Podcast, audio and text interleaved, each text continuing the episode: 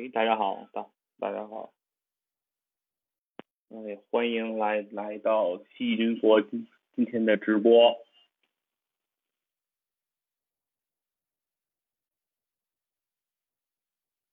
哎，第一次用啊啊，我提前两分钟上来看一看这个东西，啊，看看是个什么情况。哎，大家如果有已经有人了的话，嗯。如果能听见我说话的话，告可以告诉我一下。音质不好，那这个我现在怎么怎么解决？嗯，嗯，有多不好？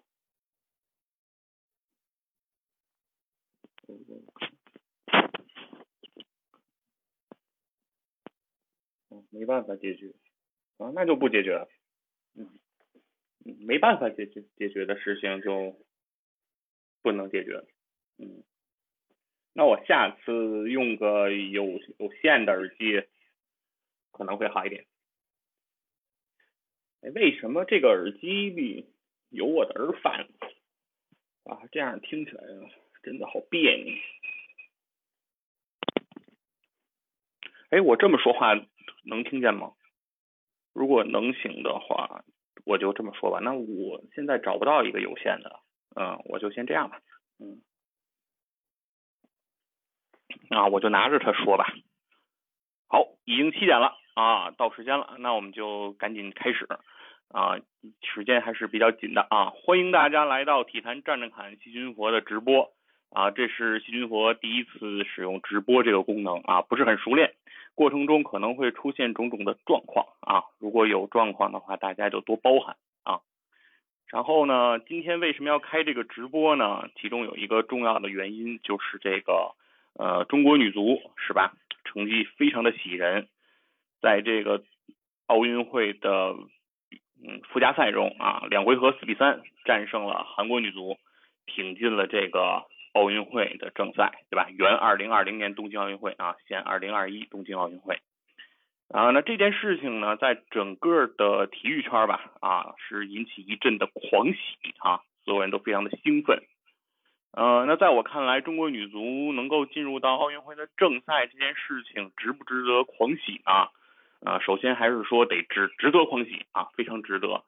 啊。为什么呢？就是中国女足伴随着进入到了奥运会之后。那在之前，在奥运会落选赛进入的中国女篮和这个之前已经之前就入围了的中国女排啊，也就是所谓的三大球足篮排啊三大球，中国的这个女子国字号队伍，然后都顺利的入围了这个奥运会的正赛，而这个中国三大球的男子国字号队伍啊，都纷纷的出局了。啊，在这次的这个奥运会里呢，我们是看不到这个男子三大球的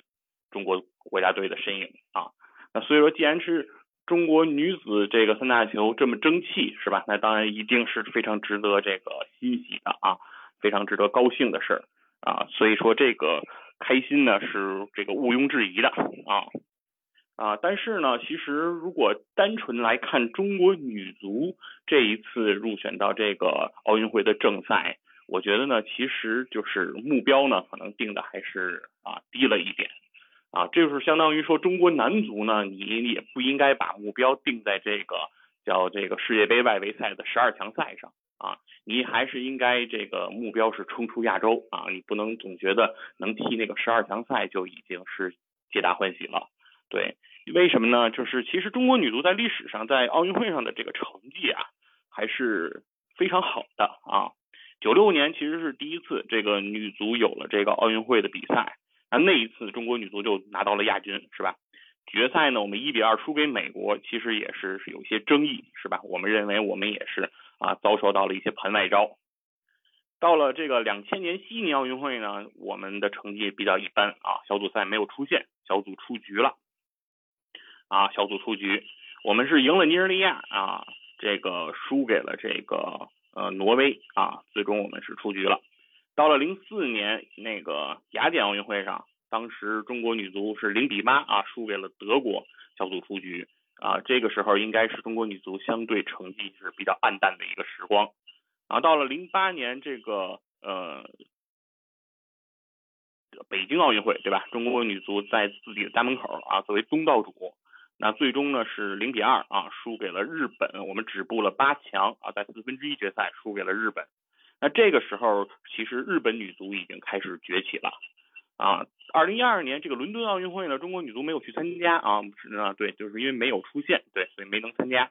然后到了二零一六年，也就是刚刚的上一次的里约奥运会上啊，中国女足是零比一啊输给了德国啊，止步八强。这个是历史上中国女足梳理了一下她的整个的一个在奥运会上的一个整个的表现。那可以来说，中国女足其实并不应该把这种踢上奥运会当成自己的这个目标啊，包括世界杯，对吧？啊，在这个刚刚结束的这个上一届的这个世界杯上，其实中国女足的这个啊成绩呢也是从小组呢顺利的出现了。那既然这么说呢，其实我们还是觉得中国女足的目标还是应该定的再高一些啊。我们还是希望中国女足在真正的这个啊东京奥运会上那个能够取得更好的一个成绩。那现在这个抽签分组结果也已经大概出来了啊，虽然最终的分组还没有完全落定。但是我们已经确定的知道，是中国女足因为是通过附加赛出现，所以会被列到了第三档次球队，一共四档啊，我们在第三档。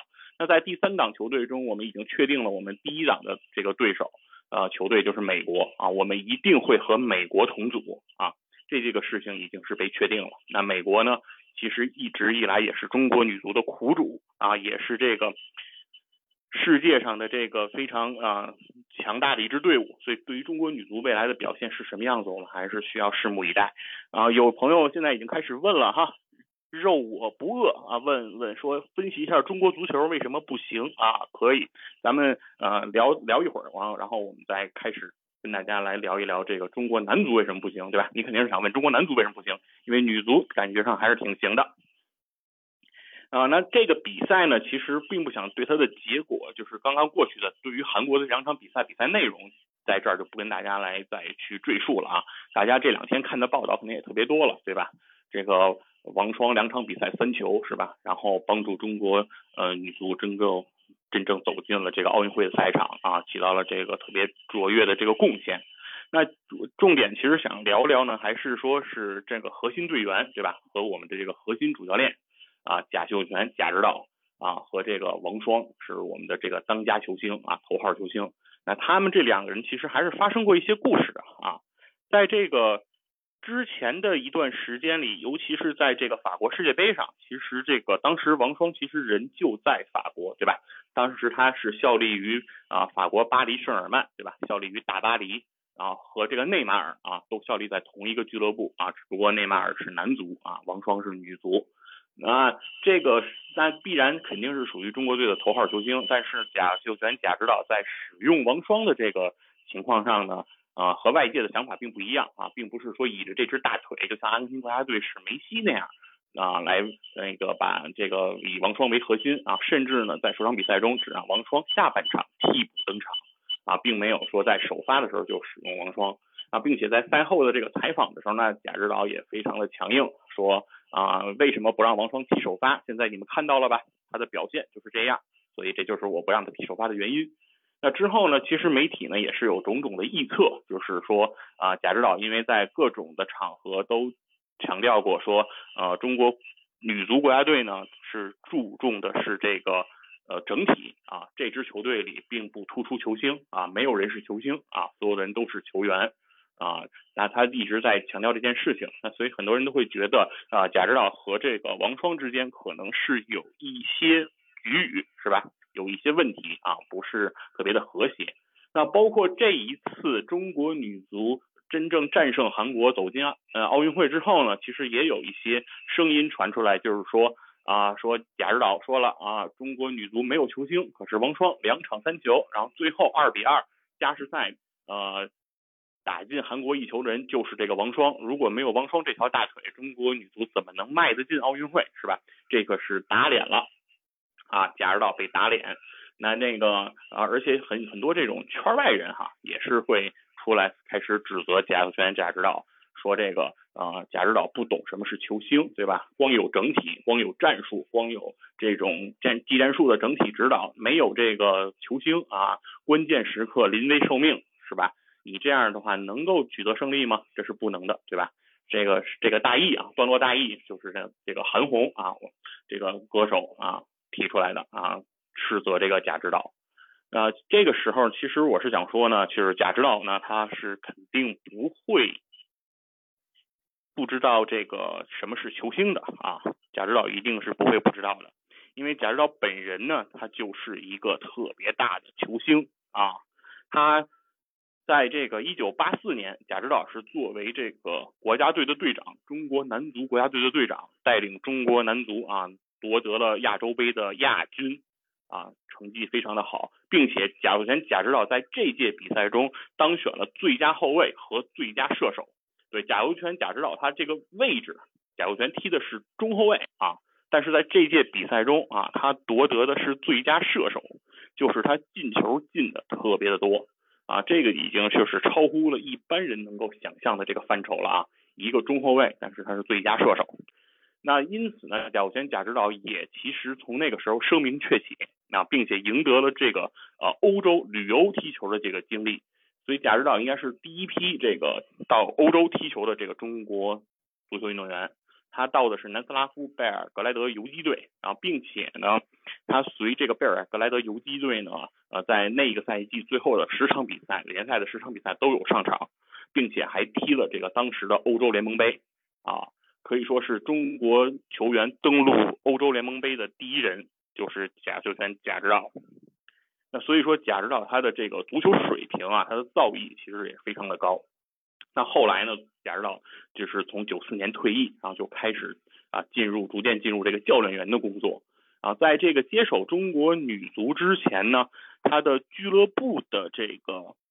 呃工作呢是带领这个河南建业啊。当时在中超啊，贾指导带领河南建业也非常有有特点啊。每一次这个赛前发布会啊，贾指导都非常的谦逊说。我们球队就是抱着学习的态度来和对手来进行一下学习啊，我们的实力是远不及对手，我们只希望在比赛中啊发挥出自己的实力，能够从对手身上学到我们应该学到的东西啊。但是呢，贾指导嗯在这个战绩还是非常的不错，很多的强队呢遇到当时的河南建业都纷纷落下马来啊，所以外界当时给了贾秀全贾指导一个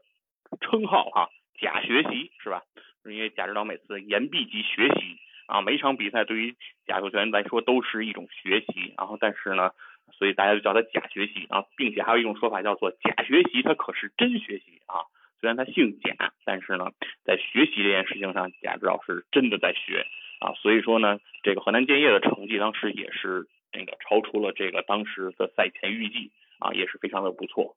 那所以说，我觉得贾指导不一肯定不会说是不懂啊，一个球队需要球星。对吧？因为他自己本身就是一个球星，说一个球队，他觉得中国当时中国国家队难道不需要他自己吗？那肯定是需要的。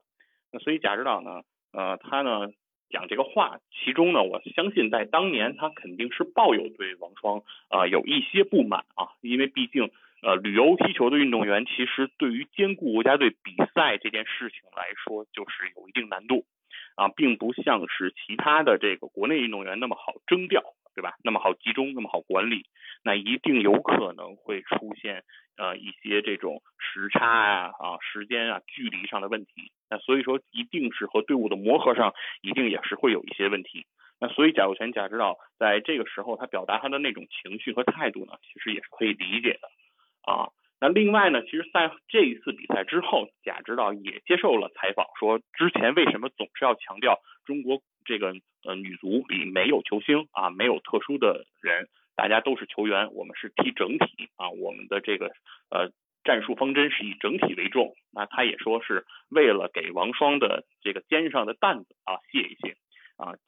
降低一下王霜的压力啊，因为确实如果说。你在比赛前也好啊，在你的这个发布会上也好，如果特别强调说我们的比赛以王霜为核心啊，我们今天就靠王霜啊，王霜就看你了。如果是频频以这种口吻和和这种语气呢，那势必呢也是会给球星啊本人啊造成比较大的压力啊，如果抗压性比较好的运动员来说呢，有可能会由此激发出更大的潜能啊。但是如果是一般情况下呢，啊，往往运动员有的时候会不堪重负啊，会被这个压力击垮。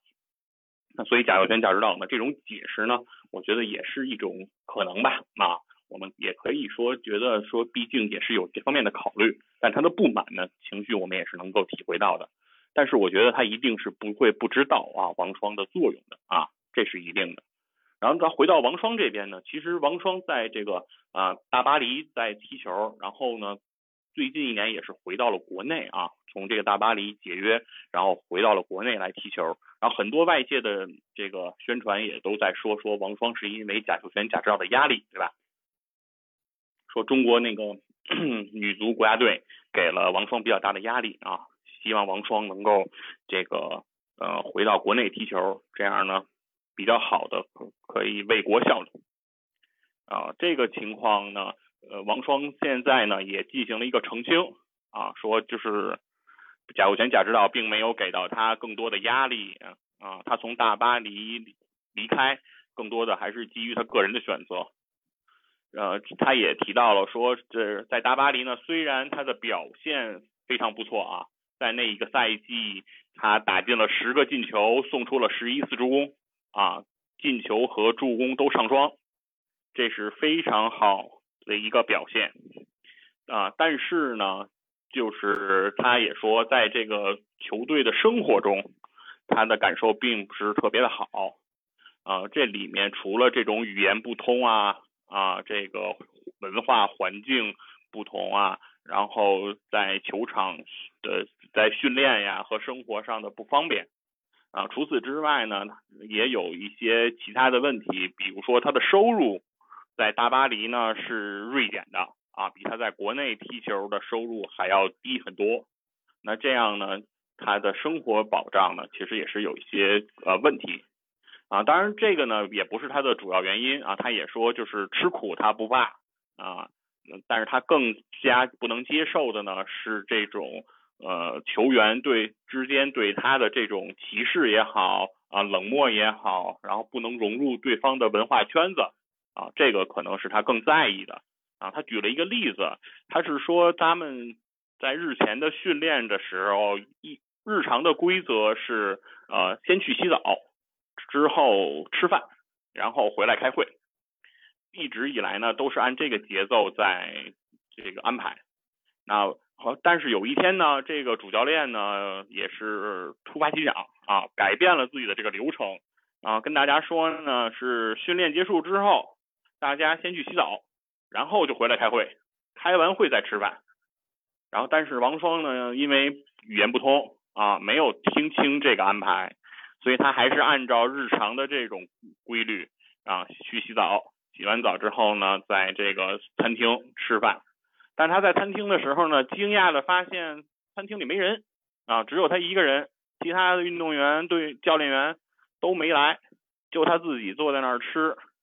然后他也感觉有点惊讶，他就一直等着啊，等了特别久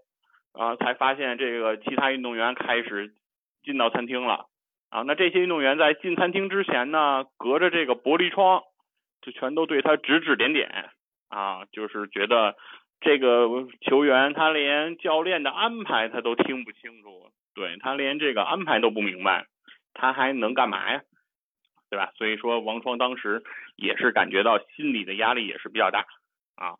这一个呢是说他本人表达的，说他最终从大巴黎选择了离开的一个原因啊。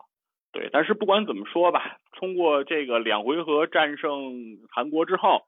啊，不管是贾秀全还是王霜，现在都表达了比较积极的态度，然后中国女足也呈现了这种将帅和，嗯，我觉得这个呢，对于中国女足未来在奥运会正赛上的这个表现还是非常有帮助的。对，这个我们的这智勇双全无人敌啊，说了，学习语言很重要。很多冲突和矛盾都是语言造成的，对，没错，是是这样的。所以说这也是为什么姚明在 NBA 的发展非常的成功，然后而之后易建联的发展没有姚明那么顺利啊呃也是有相关的一个原因啊。姚明的这个英语的学习能力也是非常的强啊，性格也是比较开朗啊，很快就和这个整个球队能够打成一片啊。这一点来说，姚主席是做的非常的好的。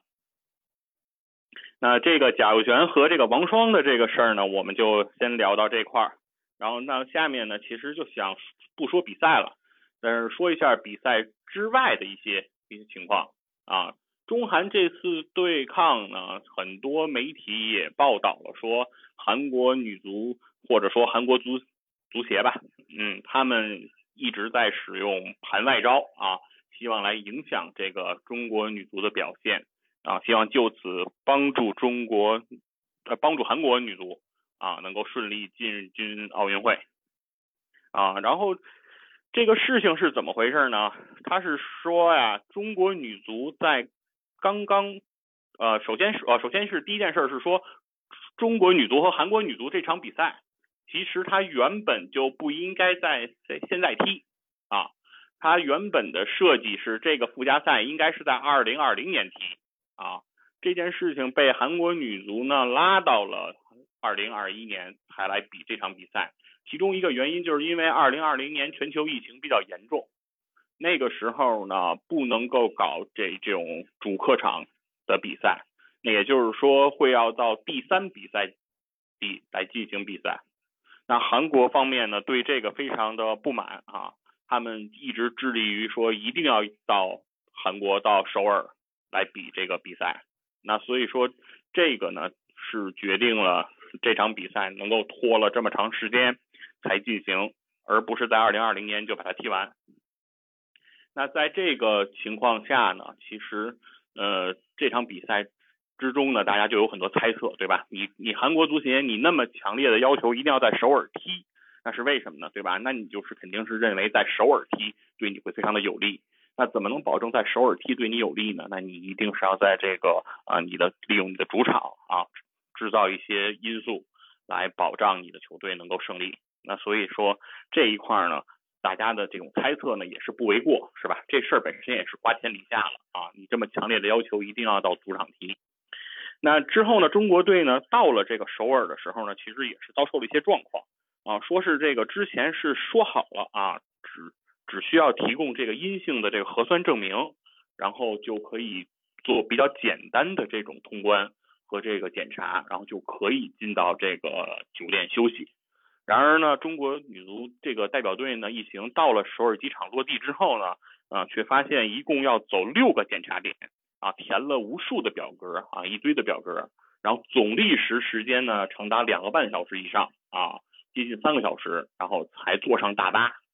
那整个这个过程中呢，说韩国方面并没有提供这种便捷的快速通道啊，和这种这个更加绿色的能够快速通关的这些方式，而是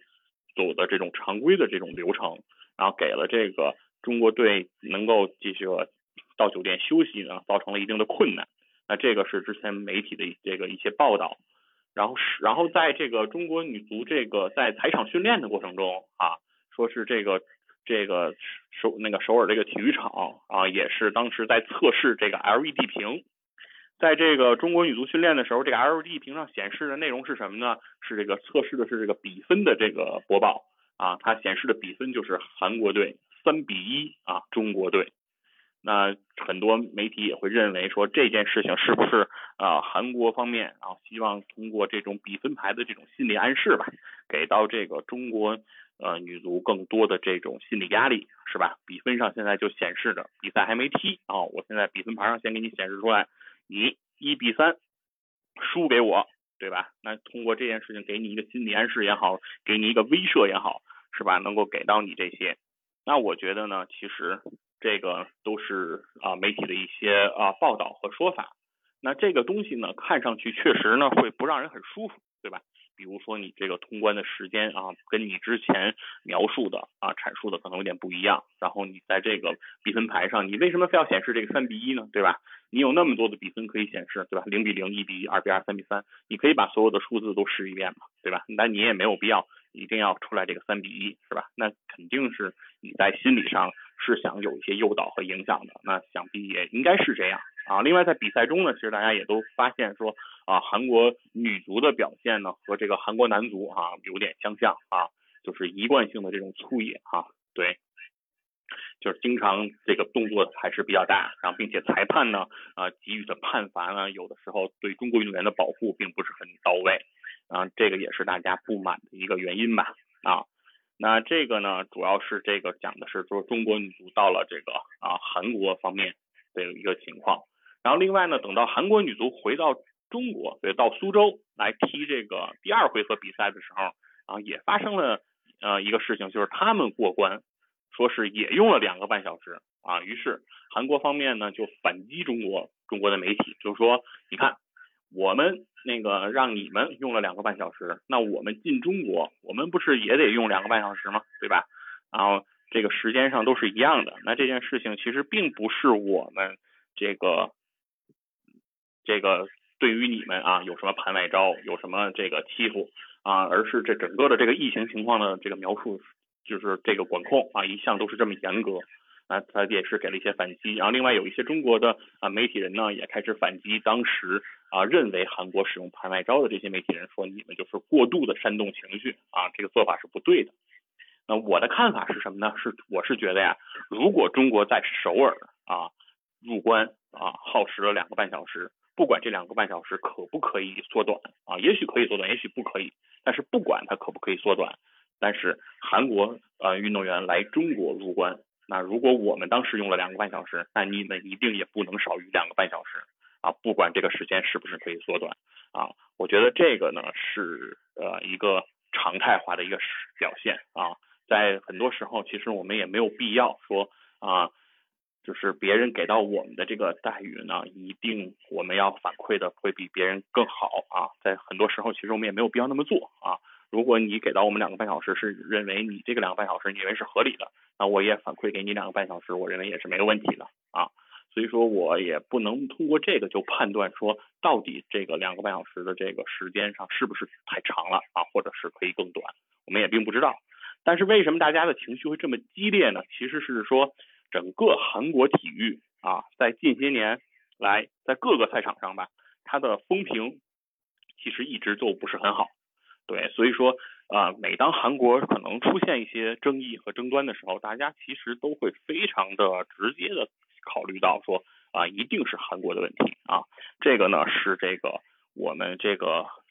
众多体育迷哈一致的这种反应。然后首先呢一个呢，韩国这个体育使用盘外招最明显的一个例子是什么呢？其实就是在这个两千零二年啊韩日世界杯上。当时这个中国呃，当时韩国韩国男足的这个表现成绩是非常喜人啊，都夺得了这个呃世界杯的四强啊，非常非常好的一个成绩，然后也算是是亚洲球队在世界杯舞台上啊最好的表现。那这个东西呢，其实是当时的这个这个成绩是怎么得来的呢？其实啊，很多球迷其实也都是记忆非常的深刻，首对吧？首先是在小组赛踢葡萄牙的时候。啊，然后帮助这个呃葡萄牙是这个呃帮助韩国队战胜葡萄牙是吧？首先先是罚下诺亚平托在二十多分钟的时候，然后五十多分钟的时候又把贝托罚下，然后导致整个黄金一代的葡萄牙以飞哥啊这个鲁伊克斯坦啊鲁诺戈麦斯等领衔的这种史上最强的黄金一代葡萄牙，当年最强啊，然后没有 C 罗之前最强的葡萄牙。啊，在那次比赛中，那个小组出局啊，韩国队得以晋级。然后在之后呢，是在这个淘汰赛的首轮啊，对阵这个意大利，踢意大利的这场比赛，大家就印象更为深刻了，对吧？在这个主裁判莫雷诺的这个帮助下，这个韩国队战胜了意大利啊。在整场比赛中，韩国队对意大利运动员啊进行的就是一场全武行啊，有屠夫啊称号的这个加图索。被这个韩国运动员肘击之后啊，愣在了当场。当时啊，一度的懵逼啊，甚至想起了自己的这个中国前辈郑屠啊，感觉是不是我要遇到了鲁提辖啊，开始拳打我。然后另外这个马尔蒂尼啊，这个在比赛中也是被这个韩国运动员踢头，然后最后科科啊浴血奋战啊，血染赛场，然后。比赛的这个整整个的这个时那个时间里呢，这个其实韩这个意大利队呢，其实都被这种暴力足球所压制。然后最后比赛时刻呢，拖地还被罚下，啊，最终是导致这个这个韩国队能够淘汰了意大利人，然后晋级到了下一轮。在下一轮的对手呢，他们又遇到了这个啊西班牙，啊同样对吧？啊，把西班牙的两个进球，一一个是那个莫伦特斯的金球啊，还有一个是常规时间的一个进球都被吹掉，然后导致整个西班牙球员心态崩盘。最后在这个啊比赛点球大战的时候啊，当时的卡西利亚斯还比较的年轻啊，没有圣卡西的光环没能帮助西班牙挺过这个点球大战，导致这个韩国队呢终于呢跻身了四强。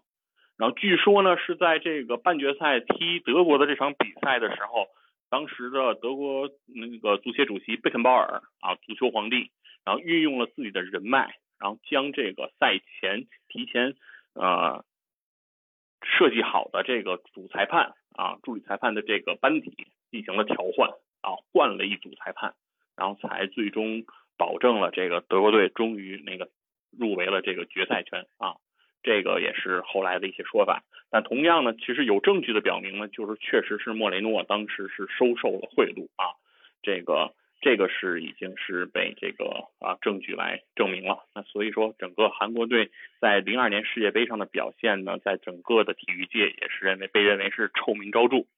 啊。当时这个呃韩国队的这个主力前锋啊安贞焕，当时还效力于意甲的佩鲁贾队。当他回到这个佩鲁贾的时候呢，佩鲁贾整个球队对他都非常的呃冷淡啊，甚至怒目相向。啊，佩鲁贾的这个啊球队主席啊明确也表示不会让安贞焕再为佩鲁贾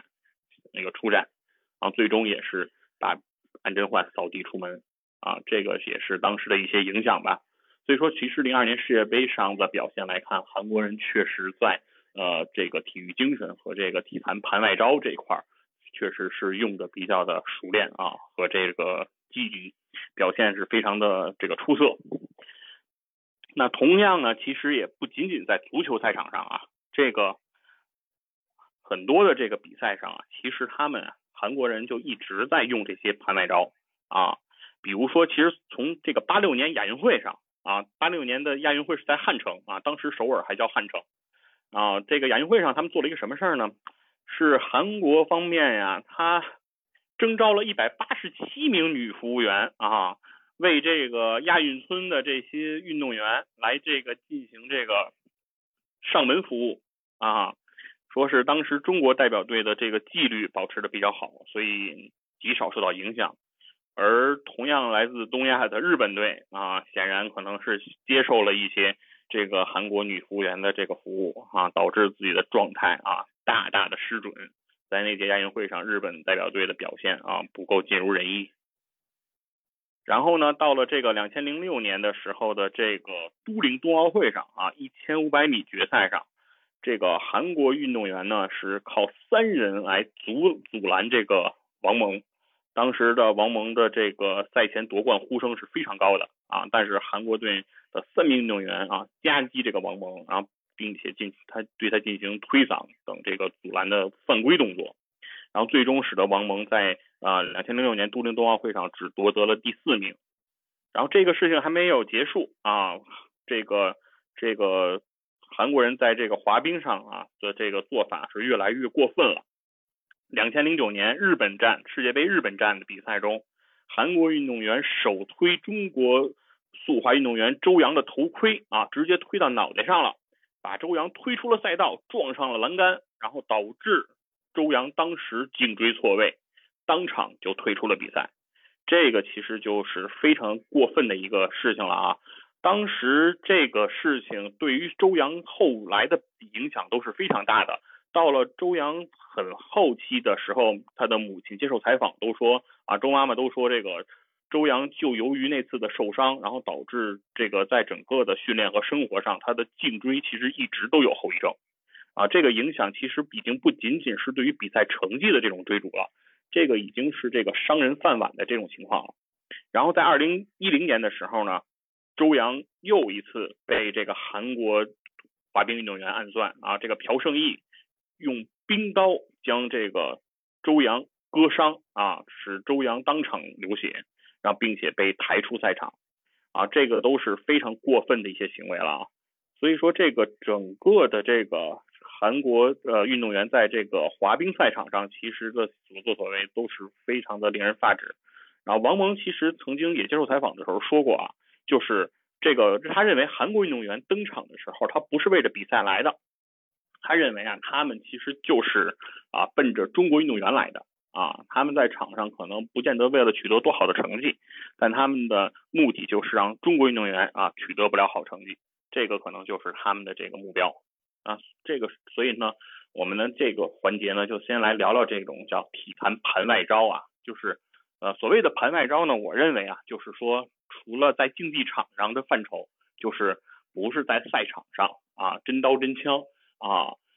啊有一说一的啊一对一凭实力 PK，然后我是采用比如说场外的一些因素，或者是啊运用比如说裁判也好，然后运用一一些。啊，什么场外的这种呃，对，给你设置一些不利的条件，然后导致你这个啊发挥失准，那这些呢，其实我们都可以把它通常理解为这个叫这个盘外招啊，体坛的盘外招。而这个盘外招呢，我认为其实在整个体竞技体育上啊，它是非常普遍的，就是它也不是韩国人的专利。刚才虽然我们也是啊谴责了韩国人的一系列的这个行为。但是呢，客观来说，这确实不是韩国人的专利。实际上呢，只要你是竞技体育啊，只要你这个比赛的输赢非常的重要啊，只要他赢房子赢地的啊，那他肯定大家都肯定会使用各种因素来帮助自己胜利啊。这件事情其实无可厚非。那比如说常见的这种体坛盘外招都有些什么呢？比如说在足球赛场上啊，大家其实最常见到的一个情况就是，如果我的对手是一个技术水平非常好的球队，对吧？脚下技术很好啊，打这种传切配合的。那如果我们想要对他进行体坛盘外招，最简单的事情是什么呢？就是在赛前，我们往我们的这个场地上啊拼命的浇水啊。我们如果能浇到这个球啊，砸在这个草坪上，它都弹不起来，哎，那就算成功了，哎，那就是非常的成功。哎，为什么呢？就是在这种湿的场地上、湿滑场地上啊、积水场地上，技术型球队是很难发挥自己的优势的啊。如果你呢是一支力量型的球队，那这个时候呢，基本上在这个时候你就占据了天然的地利的优势啊，非常的强大啊。那这个其实是在整个呃足球赛场上非常常见的一个方式了啊。另外呢，一个呢。这个盘外招还会有什么呢？比如说举例子来说，就是以北京国安为例啊。就是呃，因为北京国安的这个比赛地，大部分的情况下都会是在北京的工人体育场啊，在三里屯那附近。那所以说，那个如果来国安啊，来跟国安踢客场的这个球队呢，大多数会住在东三环的长城饭店啊，离这个工体的距离就是比较的近啊。那如果啊，一支球队来到这个北京来踢这个比赛。那我不把它安排到长城饭店啊，我把它安排到平谷的渔阳饭店啊，是吧？啊，整个总总共车程啊超过一百五十公里啊，但是呢，这样行不行呢？其实理论上来说也也没什么不行，对吧？因为那儿也是北京，反正啊，就是你说你是不是在北京呢？你你也在，对，但是呢，距离呢确实非常远。如果你踩场训练呀，回去再回来呀，整个的过程都会非常的疲惫。那这个肯定呢，也是一个非常好的这种啊，不不知道非常好啊，这是非常有效果的一种一个手段啊。那但是呢，我觉得是如果是真的安排到那么远呢，确实就是显得有点过分了。但是如果要是这个啊安排在比如说啊，比如说北五环啊，或者是这个东五环哈这这样的一些酒店，那给你安排，那让你的这个车程呢也是会受到这种交通堵塞呀这些影响。啊，那如果是这样的情况，那我觉得这个东西呢，你也不能过分的去指责啊，这个东西就是是这么一个情况。然后另外呢，还有一个情况是什么呢？是其实也是在韩国发生的。当时恒大去韩国的这个跟韩国的球队踢亚冠，在这个啊踩场训练的时候啊，韩国方面呢提前给恒大关灯了啊，他们把灯提前关了，然后导致这个恒大球员最后离开这个球场的时候是打着手电啊，摸着黑儿从那个球场走出来的啊，这个其实也就是非常讨厌的一种行为啊。那这件事情，你说他在明文规定上会有什么规定吗？说你这个呃踩场训练的时间啊是多久？比如说你要是延迟了。我是不是就可以按照规定来关灯？还是说，如果你的这个赛场训练还没到时间，我这个灯提前关了，然后你会对我进行什么处罚吗？可能在明文上确实也没有规定到这么细。那所以这个时候呢，去采用这种方式，其实也是非常的普遍啊的一些的一些情况。对，那所以说，其实这种盘外招呢，其实是我觉得分为很多种啊。有的时候，其实它的标准呢，不在于明文的这种规定，或者说我们有一个特别强烈的度，就是你做了什么什么什么，就属于卑劣的，就属于不道德的啊。如果你不做什么什么啊，这个啊我们就是可以接受的。其实很多时候这个度你很难掌握，因为很多时候这件事情取决于这个盘外招有有没有发生在自己身上，对吧？如果你中招了。那你肯定觉得对方再轻啊也是罪过。那如果是我们给别人 使了一些这种东西呢，可能大家会觉得啊这是智慧的表现，对吧？所以说就是你屁股坐的地方不一样啊，立场不一样，其实态度也就会不一样。所以有些时候呢，这个呃整个的这个问题其实有时候很难说啊，很难说清楚啊。然后呢，呃，其实除了这种啊这个嗯。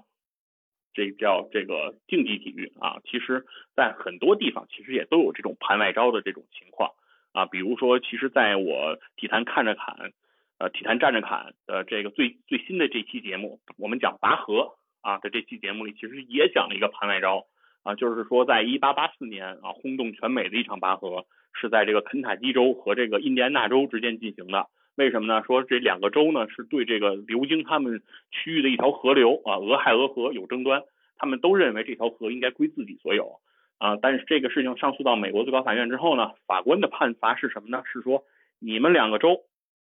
进行一场拔河比赛，哎，你们拔河，然后呢谁赢了这河我就判给谁。于是呢两边啊分别上百人的队伍啊集结在河的两端，然后拉开绳子就开始拔。然后在整个比赛的过程中，开始阶段是非常的僵持，但是呢，印第安纳州逐渐占了上风啊，眼看这个肯塔基这边就要输了，那肯塔基一旦输了呢，就会失去俄亥俄河，那所以说呢，他们也非常的着急和紧张。那这个时候呢，有一个女孩啊，肯塔基这边的一个女孩，她就灵机一动啊，跑到了印第安纳州的这边的队伍前啊，对印第安纳州的这个拔河运动员啊做这个鬼脸儿啊，逗这个印第安纳州的这个运动员。那印第安纳州的拔河运动员呢，被这个鬼脸一逗啊，忍俊不禁，于是这个开始这个呃松劲儿啊，整个阵型开始晃动啊，最终呢被这肯塔基人啊都给拔到河里了啊，导致这个肯塔基人呢就战胜了这个印第安纳人啊。那这样呢，按照这个规定，这个俄亥俄河就应该归肯塔基了。但是印第安纳人非常不服啊，说这你就是一个盘外招啊。你这个拔河就拔河，你怎么能找人过来做鬼脸呢？那你这么干，那不是不对吗？那肯塔基方面就说呢，那你说拔河，我这个人过去对你乐了乐啊，逗了逗你啊，我这又有什么错呢？对不对？我又没说过去蹬你的绳子，那是不是我这也是可以的呢？也没说不行啊。那所以最后这个皮球还是得踢回这个法院。那法官呢，看到这个一幕呢，也非常的有意思啊。法官说，哎，算了，甭提了，嗯，这河的事儿以后再说啊，搁置争议。啊，这这反正你们这拔河呢是拔的大家都挺高兴的啊，全美都看了啊，大家都非常的兴奋啊，行，就这么着吧啊，最后这事儿也是不了了之啊，就是这也是说一个啊，在我们呃节目里啊曾经提到过的一个盘外招啊，跟大家再聊一聊。嗯，别的呢，其实呢，其实不仅仅是这种哈，就是比较激烈的对抗性的项目有这个盘外招啊，其实。啊，之前我们的这个节目里聊到了围棋，对吧？其实，在这个围棋赛场上，这个盘外招也是其实经常出现。其实，事实上，盘外招的这个说法也是和这个棋类项目相连，对吧？盘外嘛，那指的一般就是棋盘之外。那这个棋盘之外的这个盘外招都有些什么呢？确实，一说到这个盘外招，还得首推一人啊，就是这个韩国的这个棋手啊，曹勋炫啊，非常。出色的韩国棋手啊，又是韩国人，其实也不是故意要提他，但是他确实是比较有特色啊。这个曹勋炫在九四年东洋证券杯的决赛上，他对阵的对手是伊田纪基。伊田纪基呢，他号称啊叫做李昌镐克星啊，李昌镐克星，他特别的这个对李昌镐的比赛的战绩非常的好啊，他把李昌镐打的不行不行的。然后当时呢，其实呃伊田纪基呢仅有二十八岁啊，非常年轻，而李而这个曹勋炫的年龄就已经比较大了。那所以说，在赛前大家都比较看好伊田纪基这次能够夺冠，但是呢，在比赛过程中就有意思了。曹勋炫啊，下着下着棋，他就开始唱歌了啊，他开始唱民歌啊，后来又唱军歌，然后声音呢越来越嘹亮，歌声阵阵。伊田纪基就疯了，说说曹老师，曹老师，你这就不讲武德了吧，对吧？你也是这个这个这这个这个赖月门下的这个这个弟子对吧？你是这个吴清源的同门是吧？是我们昭和棋圣一派，那你你怎么能做这种不讲究的事儿呢？你这么唱着歌，我怎么跟你下棋啊？我是不是就没法跟你下棋了？然后曹勋炫就说说比赛这个纪律规定也没说不让下棋啊，也不也没说不让唱歌啊，对吧？人家我要是不唱歌，我就不能思考啊！唱歌是我思考的必要手段，我非常需要唱歌。一天吉吉说：“可是你唱歌，我不能思考呀，你影响我呀！”啊，两边就是跟这个组委会沟通，但是就是因为没有明文规定说这个曹勋炫不能唱歌啊，所以说曹勋炫的这个歌声啊，在整个的这个赛场上啊，一直一直嘹亮啊，非常的嘹亮。然后呢，到了这个九七年啊，曹勋炫这次对阵的是这个常浩啊，在对这个中国棋手常浩的过程中啊，曹勋炫故技重施，也是继续唱歌。他先开始唱的是日本民歌，哎，常浩对这日本民歌啊，好像比较有抵抗力啊。曹勋炫唱歌并不影响常浩啊，常浩逐渐也是占据了优势。那在到了收官阶段呢，曹勋炫终于就被逼急了啊，就一一下就就从这个。日本民歌转成了这个韩国军歌啊，又开始军歌嘹亮了啊。长浩呢，这个年轻的长浩也没有抵挡住这个军歌的嘹亮啊，也是对阵曹勋炫的时候，被曹勋炫的这个歌声哎打的这个败下阵来。但是这个呢，其实还都不是最过分的啊，最过分的是在这个乐天杯的时候，曹勋炫对阵中国棋手周鹤阳，哎，在这个比赛中，曹勋炫没唱歌，哎，他不唱歌了。不用声波武器了，他改了。他在这个比赛中，他把鞋脱了，脱鞋还不算，他还把袜子脱了，然后他还把这个腿盘起来啊，让这个这个这个腿去接近这个这个这个棋盘，然后熏的这个中国棋手啊是在这个比赛中苦不堪言啊，基本上感觉没法跟曹勋炫玩啊。果然是曹勋炫啊，这个名字啊，熏的是头昏眼眩。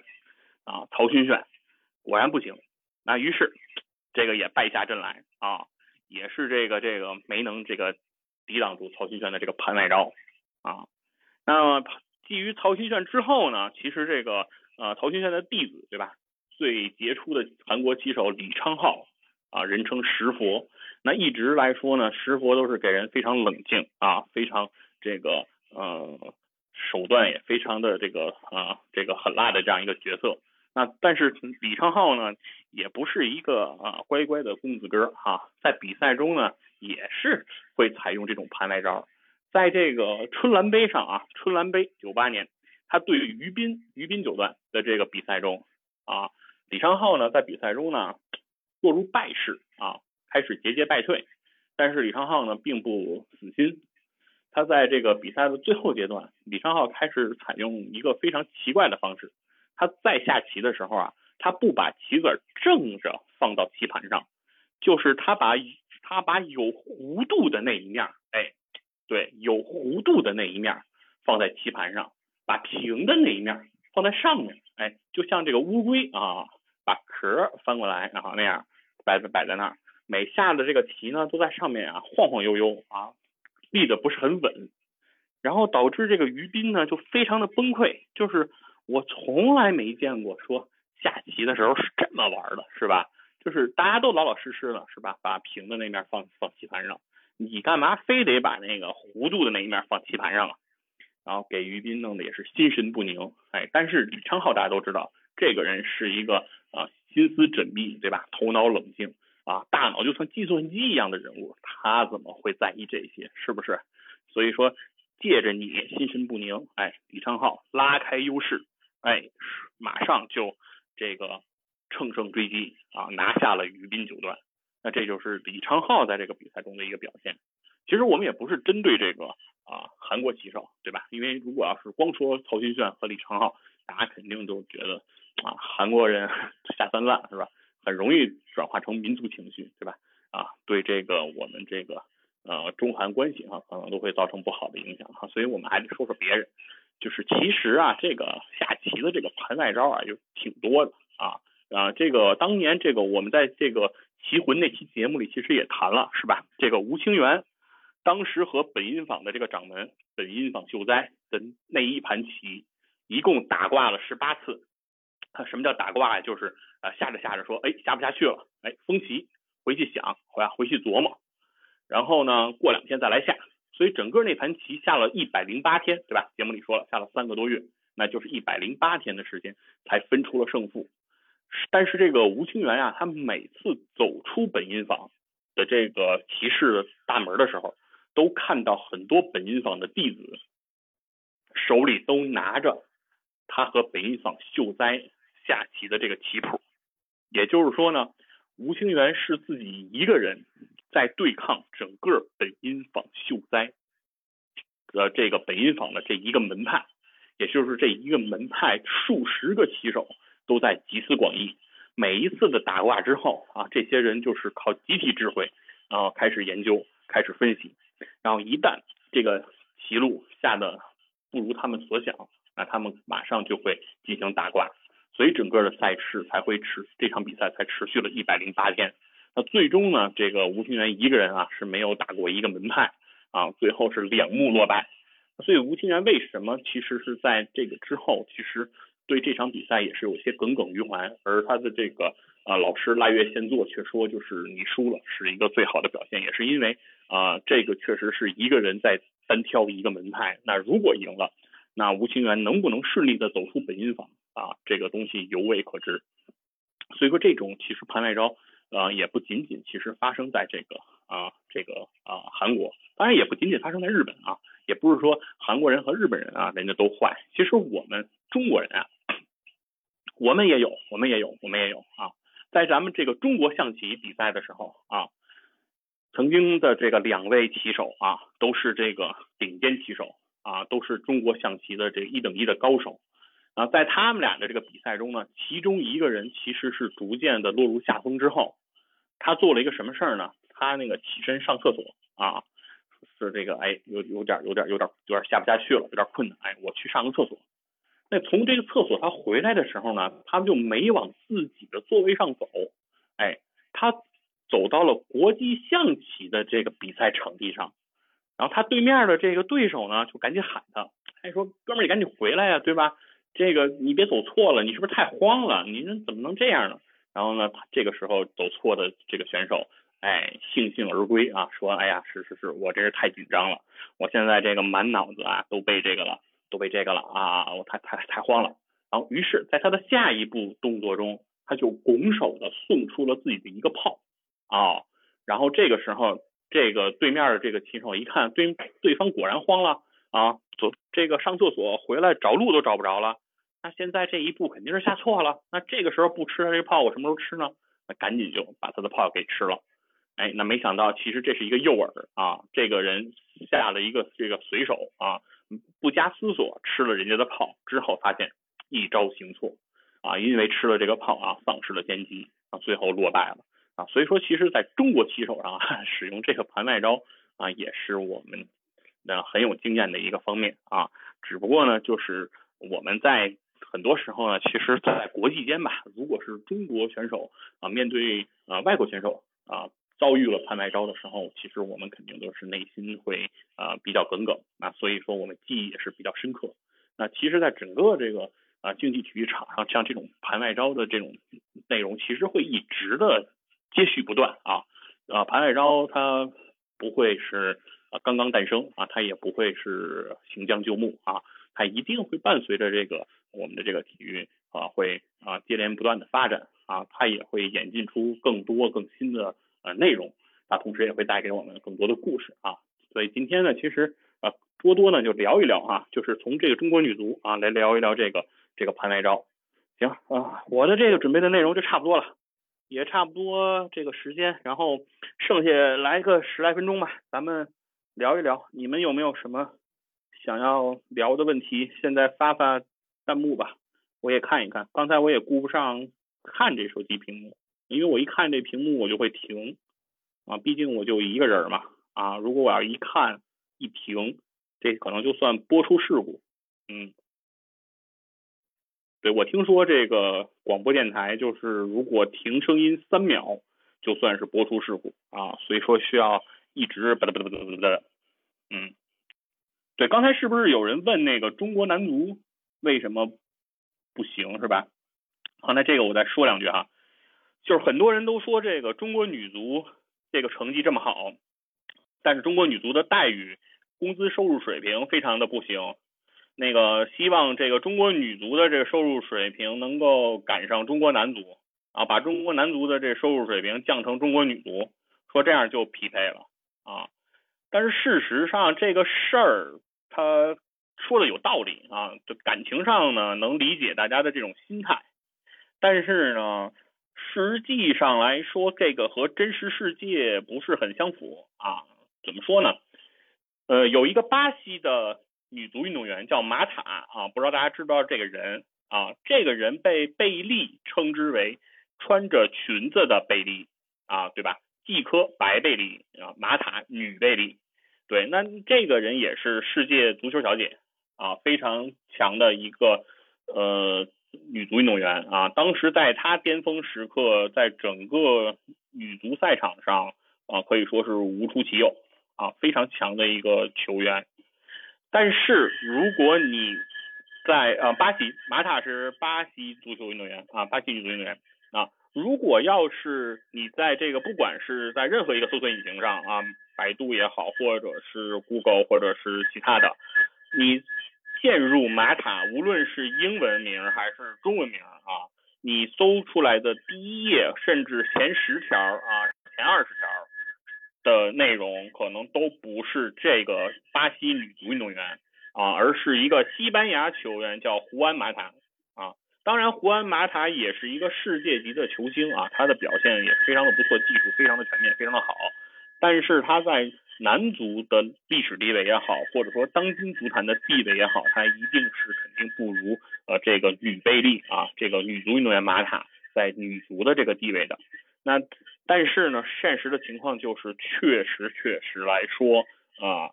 你在市场的这个验证下啊，女足的马塔是不如这个呃这个这个男足的这个胡安马塔的啊，所以说呃这个现实也就是说，女足为什么它的收入水平不高，其实就是因为市场对于这个运动的反馈的一个真实的表现，那确实就是不足。对，哎，马塔叔叔没错，这就是啊托雷斯的孩子，嗯的嘴中的马塔叔叔，嗯，就是这个人。那这样的话呢，其实说是女足运动员，你说去提高她的这个收入水平，也就是不太现实，因为男足运动员的收入水平也不是这个国家来给到他的发的工资，对吧？这个是比如说赞助商啊等等这些商业行为，那市场其实是用真金白银在说话。啊，市场不会由感情来左右。那你一个运动员能够带来的你的影响力、你的商业价值，那都是比较明显的。那所以说，啊，有的时候我们很难说，就是确实是女足运动员的收入水平普遍来说，确实现在是不高啊。包括之前我们有最美国门之称的这个赵丽娜，对吧？长得非常漂亮啊，梳一个马尾辫儿啊，是这个守门员啊，这个表现。球场上的表现也非常好，但是呢，确实他也自己说过，他的收入水平其实可能也就跟大家的工薪阶层都差不多啊。说踢球也只是他的一份工作而已啊，并没有说啊想通过这件事情能够享受太多。然后之所以从事这个行业呢，其实更多的还是源自对这个事情的热爱啊，还是因为喜欢，而不是因为这个事情能够给他带来多高的收入。嗯，那这个也是他现实的一个表现吧。确实，我们可以唏嘘吧，可以可以同情或者怎样，但是呃，如果说强制性的说是怎样去表现是不太可能的。那所以说，通过呃收入层面来，比如说刺激男足或者刺激女足，我觉得都可能不太现实。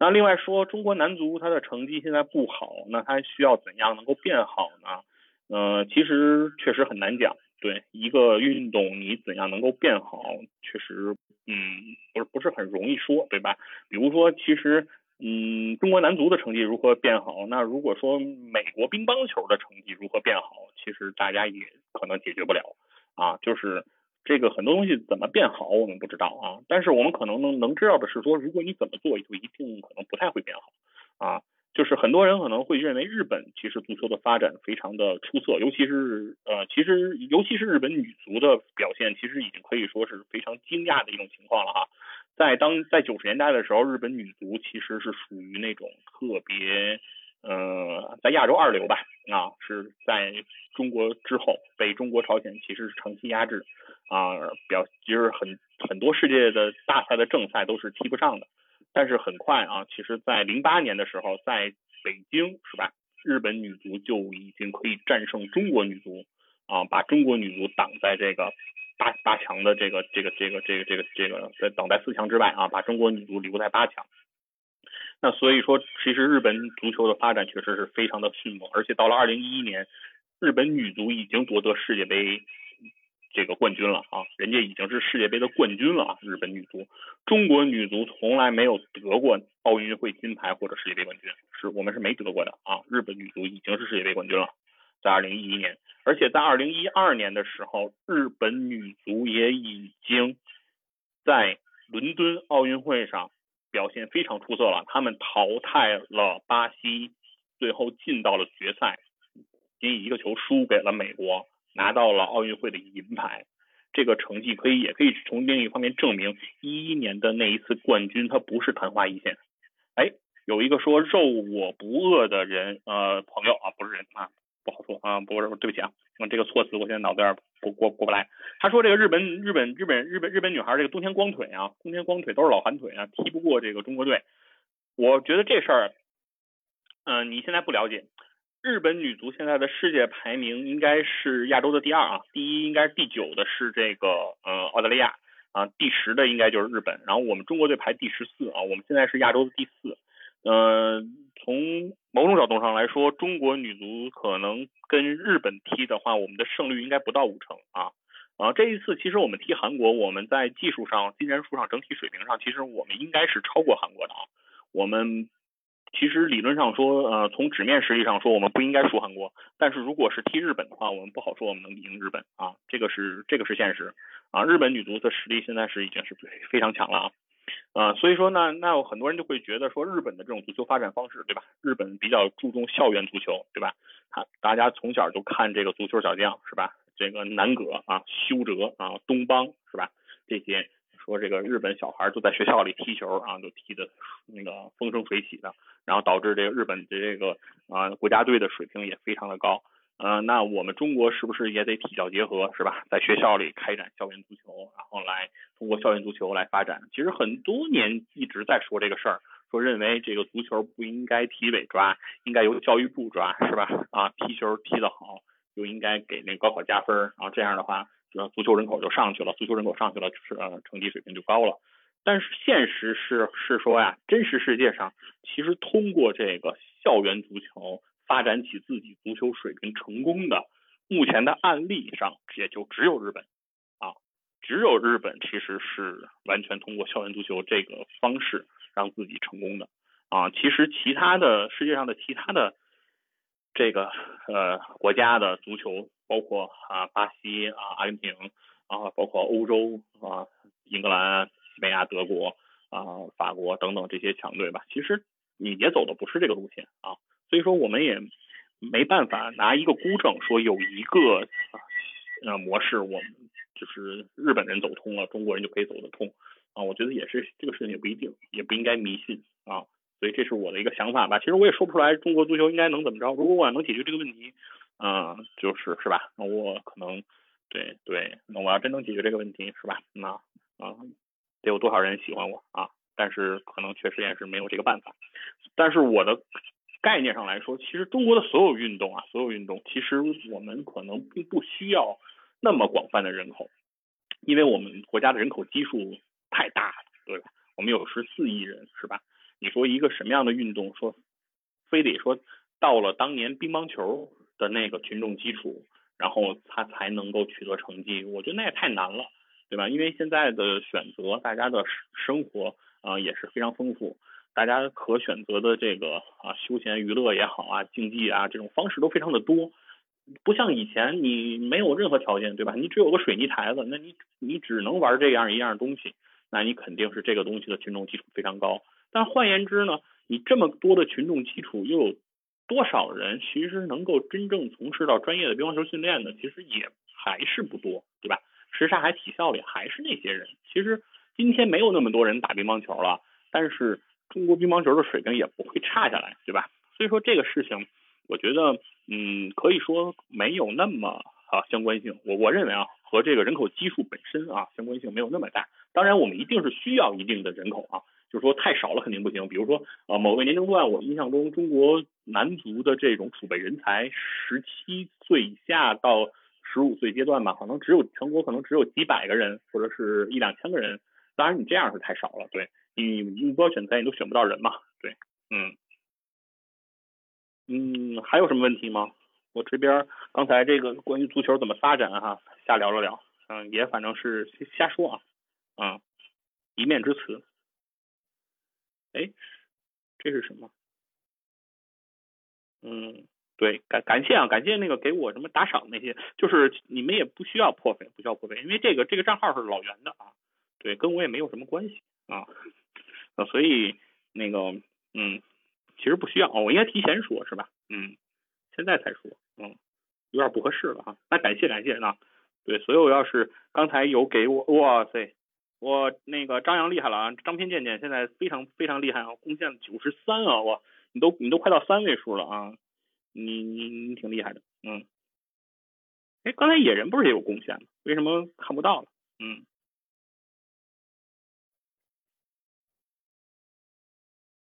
嗯，过度要求国足接轨国际强大是一种文化不自信，嗯，是吧？对，就可以，你也可以这么说，对。为什么非得要踢球好呢？对吧？对，为什么呢？对，我们我们凭凭什么呢？对吧？对啊，为什么上学的时候非得要求我学习好呢？对，为什么？凭什么？嗯，总得有学习差的嘛，对吧？总得有踢球不行的，对对，一定。哦，野人是九十是吧？啊，野哥厉害，野哥威武啊！我没看见。哦，野人走了啊啊，野人他那个下线了。那个大家还有什么问题吗？嗯，要是有问题的话，咱们就可以打一打字儿，然后我跟你们说一说。哦，智勇双全无人敌，你厉害啊！你同学当年和高明、曲波一个球队训练哦，哦，我以为是你呢。啊，你的同学跟高明和曲波啊，曲波曲波挺厉害的，追风少年嘛。啊，但是说没给钱，所以提不出来啊。这东西咱也没法深说，对吧？咱也没在那个队里待过啊，咱也不知道。咱也不知道这给钱是给多少钱，是吧？啊，为什么要改中性名啊？啊，这这这这个可以说一下，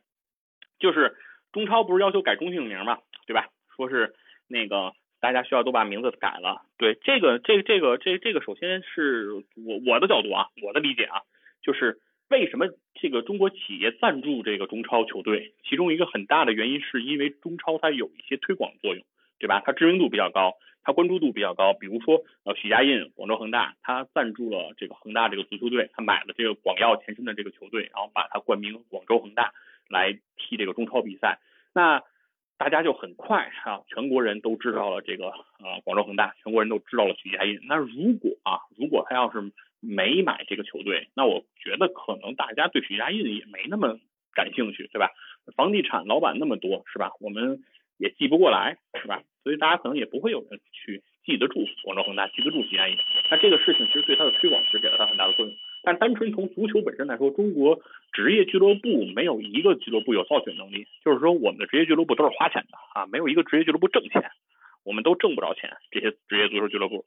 那如果是这种情况呢，其实中刚才也说了，说对吧？中国足球运动员他的收入水平特别高，那其中很大的来源其实是来源于这些企业，对吧？这个工资都是企业在支付的。企业为什么愿意支付呢？其实是因为说白了就是广告效应嘛，对吧？我通过这件事情能够取得的这种啊宣传的这种啊力度，宣传的这种作用，那能够帮助我在这个宣传上收回成本，那我也啊愿意说给球员更多的这个工资。那这个情况呢，可能现在造确实也造成了一个情况，就是中国足球运动员男足运动员他的球技和他的收入现在有一个倒挂的趋势。就比如说吴磊，从上港到了这个西班牙人去踢球啊，他的这个收入在西班牙人的这个工资收入只能相当于他在上港收入的十分之一，对吧？你到了更高水平的地方去踢球，踢的是更高水平的联赛，但是你的收入却降了，只有原来的十分之一了啊，降了那么多。那其实这件事情来说，对于很多人其实都非常的认为不公平啊，对，然后很多人就因此也不出去踢了，对吧？比如说像北朝就明确说过，说我为什么不踢呢？就是说我在国外很难踢出来，然后我在国外踢出来那个挣的钱也不够，对我就不去了。就很多人其实这东西也很现实，然后很多在国外踢的人也都跑上来，就是也都跑回来了嘛，对，因为毕竟回来之后，对吧？收入几百万，收入上千万，那很轻松，但是在在国外可能。啊，踢一年挣个啊几十万欧什么的，然后花销还大，那肯定也是不上算，所以说这个也是一个原因。那怎么能够让这个真正的球技和收入水平做匹配呢？那其中一个原因就是说你降低这些老板的投入呗。那怎么降低呢？说你要限光光颁布限薪令，其实没有意义，对吧？在中国很多事情其实你变通的方式都很多，对吧？呃，你说明面上工资我不能给你到多少，那私下的这种。帮助对吧？我给你的家人安排到我的集团内部来工作，对吧？我给你爸安排个职位，荣誉主席，对吧？对吧？然后我我把你给你的这个该给你的这部分工资我打到他账上，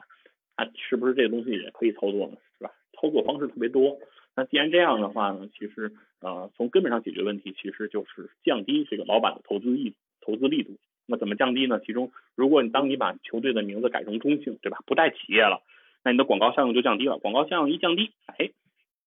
老板们可能就不愿意再投那么多钱了。那老板们不愿意投那么多钱了，那自然你的工资收入水平也就降下来了我认为其实是有这种考虑啊，所以才会出现这个情况。但是后来在执行的时候，确实也能感觉到足协做事情，反正也是啊，一如既往的是令人失望啊。然后上海上港啊，弄了个上海海港啊，简称上港，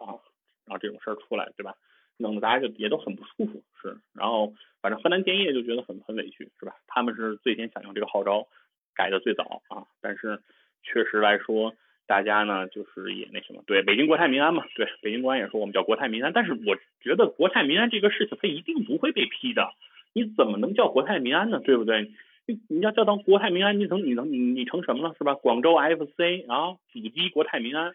对吧？那不成，那不成啥了，对吧？你你你谁谁敢赢你国泰民安呀，对吧？谁谁敢不让我们那个中华人民共和国国泰民安，是吧？那那这样的话，你这个没法弄，所以你你不可能叫这个名字。对，起这种名字，我觉得完全就是讨厌的，对，确实就是非常非常讨厌。对，所以说我也觉得这个当时国安提这个说法也是，反正也也是不不怎么大气啊，格格局啊格局还是小了。当然，现在就是说，因为这股权变更之后，说还可以保留叫国安了，反正也行吧，反正就跟申花一样嘛，对吧？申花这个企业已经不存在了，所以人家还可以叫申花，啊，也也可以吧，反正意思他就大概还是那个意思，就是不希望老板们那个过多的去投入啊，他应该还是这个意思。是是是是太讨厌了，对，确实是太讨厌了。就我当时听到这个事儿，我就觉得太讨厌了，就是。就是你耍鸡贼，你没没有没有没有没有这样干的，对吧？啊，嗯，还有还有什么问题吗？现在反正已经一个多小时了啊，如果要是问题不多了呢，我们就我们就可以先结束，对吧？啊，因为这毕竟是第一回啊，我也不是特别的嗯熟悉。哎，这有一个问题啊，日日企踢球好容易晋升，我爸带把子的大哥的女婿。丰田一个小领导，据说学历挺低，但是因为踢球好被提拔上去了。那会儿说他总跟着日呃公司的球队去日本那边踢啊，对对对，是是的是的啊，呃，这个这个事儿我们在剑道，就是超超级文化剑道那期节目里，其实那个啊剑道老师提了一下，就是日本确实是有这种情况，就是呃有可能是踢球，有可能是打高尔夫什么的，对他们就是有这种啊特殊能力、特殊特殊特殊那个能力的人，在这个公司会很吃香啊，他们就会那个就是晋升会很快，对，确实有，确实有啊，日本确实有一直有这个传统啊。A.C. 米兰的球队命名是怎么命名的？这个问题啊非常好，但是我就不回答你了啊。这个问题你可以去听这个叫《远方中转站》啊这个节目啊，你搜索一下《远方中转站》啊。这个这个问题，这个跟宇宙结婚的刀夫老师到做客《远方中转站》的时候，我们跟米兰结婚啊，我们跟米兰结婚专门讲了这个事情啊，专专门讲了一整期关于 A.C. 米兰的内容啊。你去搜一下听一听，非常好。对，主要看领导喜欢啥，那肯定的呀，对吧？那你在单位混，你可不是看领导喜欢啥吗？对吧？那总不能领导夹菜你转桌，是不是？对吧？领导喜欢乒乓球，你就老打羽毛球，是吧？那你肯定是，对，对，你要自己想打羽毛球也行，但是你你，但是你不要去说，对吧？不要你不要去说乒羽中心为什么不叫羽乒中心，对吧？你不要说这种话啊。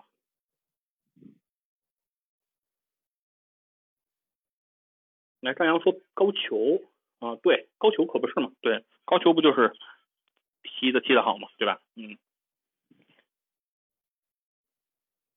但我觉得平心而论，我认为高球应该也不仅仅是因为会踢球啊，小说的一种演绎，嗯，对，会玩是真的，对。其实我觉得，嗯，在什么时候吧，任何时候吧，任何社会，呃，其实你如果就是呃，搜索能力比较强。然后娱乐能力比较强，其实对于你的人生肯定是有帮助的啊。就是如果同等，我是说同等水准下，比如说啊同样的学历背景啊，同样的能力啊属性下，如果你更有其他的能力，对你肯定是能够占便宜的啊。这个毋庸置疑，大家也没有必要眼红啊，也没有必要那什么，这干什么事儿都都都不白干，对吧？回回给宋徽宗喂球。那个蹴鞠可能他他跟那个现在足球还不太一样，他应该还是玩花活的，嗯，宋徽宗自己踢不踢我都不确定，嗯，嗯，还有问题吗？